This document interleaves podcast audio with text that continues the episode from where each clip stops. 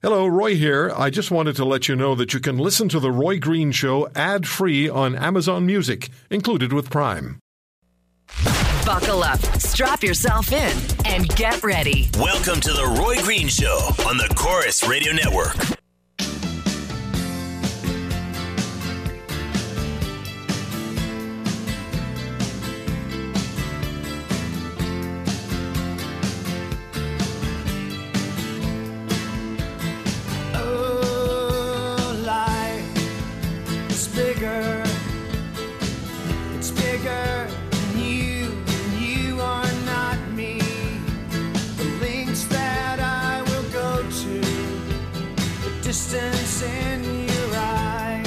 So I told the Rowdies this morning, uh, it's official, guys. It's official. Uh, dogs are intellectually superior to the furball spitting other inhabitants of a lot of homes. And the two of them looked at me with one of these or two of these. Why don't you tell us something we didn't already know, looks? Maybe a little later on in the show today, if we have the time, We'll talk about this research that was done that finally going to put to rest the argument between dog owners and cat owners. Dogs are smarter. I've always known that. Please hold the emails for just a little while. Busy show ahead today. We're going to be speaking with an RCMP inspector who was on the air with us about a month ago, Stephen Glode. He's a serving RCMP inspector. And he's going to be protesting tomorrow outside the Federal Public Security Public Safety Minister's office, Ralph Goodale's office in Regina, over concerns the inspector has about the RCMP. And it has to do with, among other things, sexual harassment and bullying. So we'll speak with Inspector Glode later. Also, today, Dr. Jordan B. Peterson is back with us, the University of Toronto psychologist who refuses to use non word gender pronouns. And some people see him as the ultimate villain, and others see him as a heroic defender of freedom of expression. We spoke with him last weekend. We'll have part two of that conversation. It'll be live a little later on today. What else do we have for you? Oh, we've been talking a great deal about the issue in uh, British Columbia, the Equitas lawsuit, where wounded members of Canada's armed forces are suing the federal government and saying to Mr. Trudeau, as they said to Mr. Harper before him, you have a responsibility toward us. There's a social contract between the federal government of Canada and the men and the women of the military. And successively, Stephen Harper and Justin Trudeau have said, no, there isn't. So it's been in court, and millions of dollars have been spent by two successive federal governments to challenge our men and women of the military that there's no social contract, which Sir Robert Borden, who was the Prime Minister in 1917 during the First World War, just before the Battle of Vimy Ridge, assured Canadians in the armed forces there was a social contract. So tomorrow, the British Columbia Court of Appeal will announce its decision in the Equitas lawsuit. That'll be at 10 o'clock Pacific time. And uh, I'm going to be speaking with Mark Burchell. He's the president of the Equitas Society. He'll join us later on on the show today. What else? What else have we got? Busy day. Bill Morneau will be the subject of discussion next hour. Catherine Swift, former president, CEO of the Canadian Federation of Independent Business. She's an economist. And she sat on the board of the C.D. Howe Institute with Morneau for several years. She's, of course, also one of the beauties on our Saturday Beauties and the Beast. And that's not all we've got. Boy, it's uh, it's quite the day. Mr. Trump is in the news. We spoke enough about Donald Trump yesterday. I find it interesting that uh, some people in network news run off to Democrats, senators, and uh, and congressmen and women to ask them whether this is going to be a bad situation for Donald Trump. Gee, let's see now. What do you think they might say? Hmm. And the issue that uh, everybody's talking about, literally everyone is talking about, with a lot of emotion, a lot of passion, and with, for many people, it stirs up a lot of unpleasant memories. Some of the memories are very recent, others not so much, but they're still very real. And that's the issue of sexual harassment sexual assault in the workplace. More media celebrities declared sexual harassers and are fired. Matt Lauer is the most famous of the recent, of the most recent.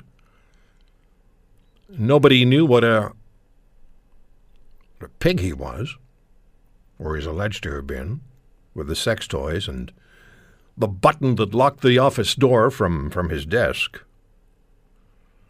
And we have the uh, audio track ready. Go ahead and play it. Pretty sweater. Keep bending over like that. It's a nice view. What did he say? Bend over. It's uh, keep on bending over. It's a nice view. Matt Lauer. And now ABC says, or NBC, I'm sorry, NBC is investigating whether there were problems with Lauer previously. No, no, no, no nobody would have known. So, somebody, somebody somewhere must have said something. And where's this all going? And then there's also the question whether or not it's going to be a situation where maybe a man who is completely innocent of an accusation finds his life utterly and totally disturbed. So it's um, it's important to talk about, important to uh, to consider, and uh, we'll be taking your calls on the issue in a in a couple of minutes. But first, we have with us Professor Jane Kirtley. She's a professor of media ethics and the law at the University of Minnesota. She also does a lot of work with Canadian broadcast organizations, and she's been very kind uh, with her time to us over the years. Jane, thank you so much uh, for for your time today. And where, from your perspective, does this discussion begin? Does it begin with the big names? Does it begin somewhere else? Quite honestly, I think it all began um, with the um, speculation about Donald Trump when he was still a candidate. And I think that um, the reaction to that uh, has kind of coalesced into a variety of women um, and some men who now feel that they are more than justified in coming forward to um, accuse and to assert that they have been the victims of sexual harassment or sexual assault. And as you mentioned, uh, some of these are, you know, go back many years. Some of them are quite recent. And I think there's been a very strong reaction, uh, not only by those who allege that they've been victims, but by others as well it's been, I think, a time for uh, a lot of reflection and a lot of reaction. And I have, you know, I, I'm in Minneapolis, Minnesota, so our biggest issue here right now involves two Minnesota celebrities, Garrison Keillor and uh, Senator Al Franken. And I can think it's fair to say that the public reaction is pretty divided um, because both are highly regarded here in the state and I think uh, some of them, some people feel that the reaction has been swift and appropriate, and others think that it is disproportionate. Um, I think it's very good that uh, victims feel that they can come forward. I mean, I'm old enough to remember times when situation like this arose and women were either not believed or their thoughts and comments and expressions were just brushed off and so I think it's good that we're reexamining all of this right now, but I do worry about the potential rush to judgment. Uh, not in any of these specific cases because we really don't know enough detail at this point. But looking down the road, um, I don't I don't mean to shed a lot of tears for true, uh, you know, people that are truly abusers. But I, I do think that the question of what's the line of acceptable behavior is going to be a little harder to define than some people might suggest. Mm-hmm. Uh, you, you, mentioned Al, Al Franken. Someone else has stepped forward to accuse him of of being a sexual harasser. Yes. When it comes to someone in, in a in a in a public office, uh, like Mr. Franken is as a senator, there are people who say he should uh, he should resign. Uh, that has come from Republicans and Democrats. And there are people who say that he should have an opportunity to to um, to attend um, modif- behavior modification classes and and and uh, when I look at somebody like Al Franken or, or, somebody who has a position of some significant, really significant trust, if you do that and if you admit to it, you have to be gone. Is that overreaction? I don't think it's an overreaction.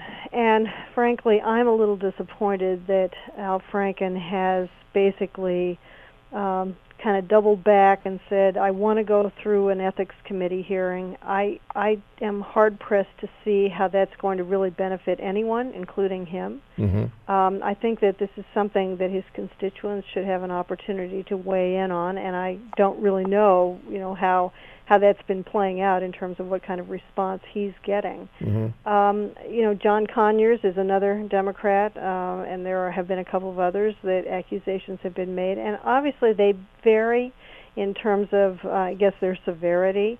But if the idea is zero tolerance, then I think if that's the idea, then probably all of these people have to go. But the Republicans, I think, should bear in mind that that would also mean that somebody like Roy Moore, who is going to be standing for election to the Senate in just a, a few days, uh, needs to be examined closely too.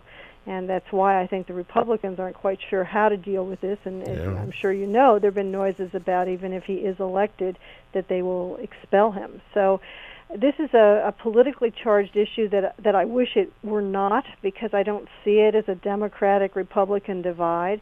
It has to do with decent conduct, Yes, it does. and one would hope that no matter which side you are on, that you would agree that that. Yeah, and it doesn't matter whether you, whether you like somebody on television or like somebody on radio if they're guilty of uh, sexual harassment or, or worse, sexual assault. I don't know if you well, I, I qualify one against the other. If you if you if you admit that you're guilty, then you have to go, and you can't say, "I'm sorry, but I like my job." You can't do that. It doesn't it doesn't work that way because it was on the job. In these cases, that you behaved in a in a in an unacceptable and morally slovenly manner.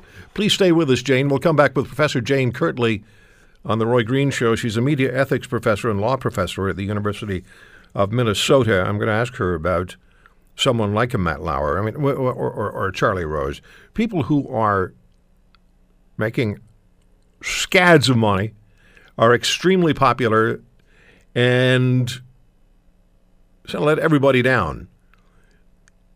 It's just the ethical side of things. I mean, there are so many questions, and then I'm going to give the opportunity uh, or ask you if you've had an experience where you've been sexually harassed or know someone who has. And I'm also curious whether it has to do with, with age. Is it more an issue? I'm, I don't know. I'm just asking. Is it more an issue that befell older women, so when they were younger, or is it as big a big of a problem today as it ever was? If you want to speak to this and you have an experience you want to share, and you really want to get it get it out there and have it talked about, or have us talk to you about it, 800 263 2428 is the number. 1 800 263 2428. Give me your call now. We'll put you on hold. You'll hear everything that's being said on the air, but then you'll be sure to get your opinion, get your thoughts uh, on the radio. 800 263 2428. It's the Corus Radio Network. It's The Roy Green Show. Think you can swim with the sharks? Talk with Mr. Great White himself, Roy Green. The Roy Green Show on the Corus Radio Network.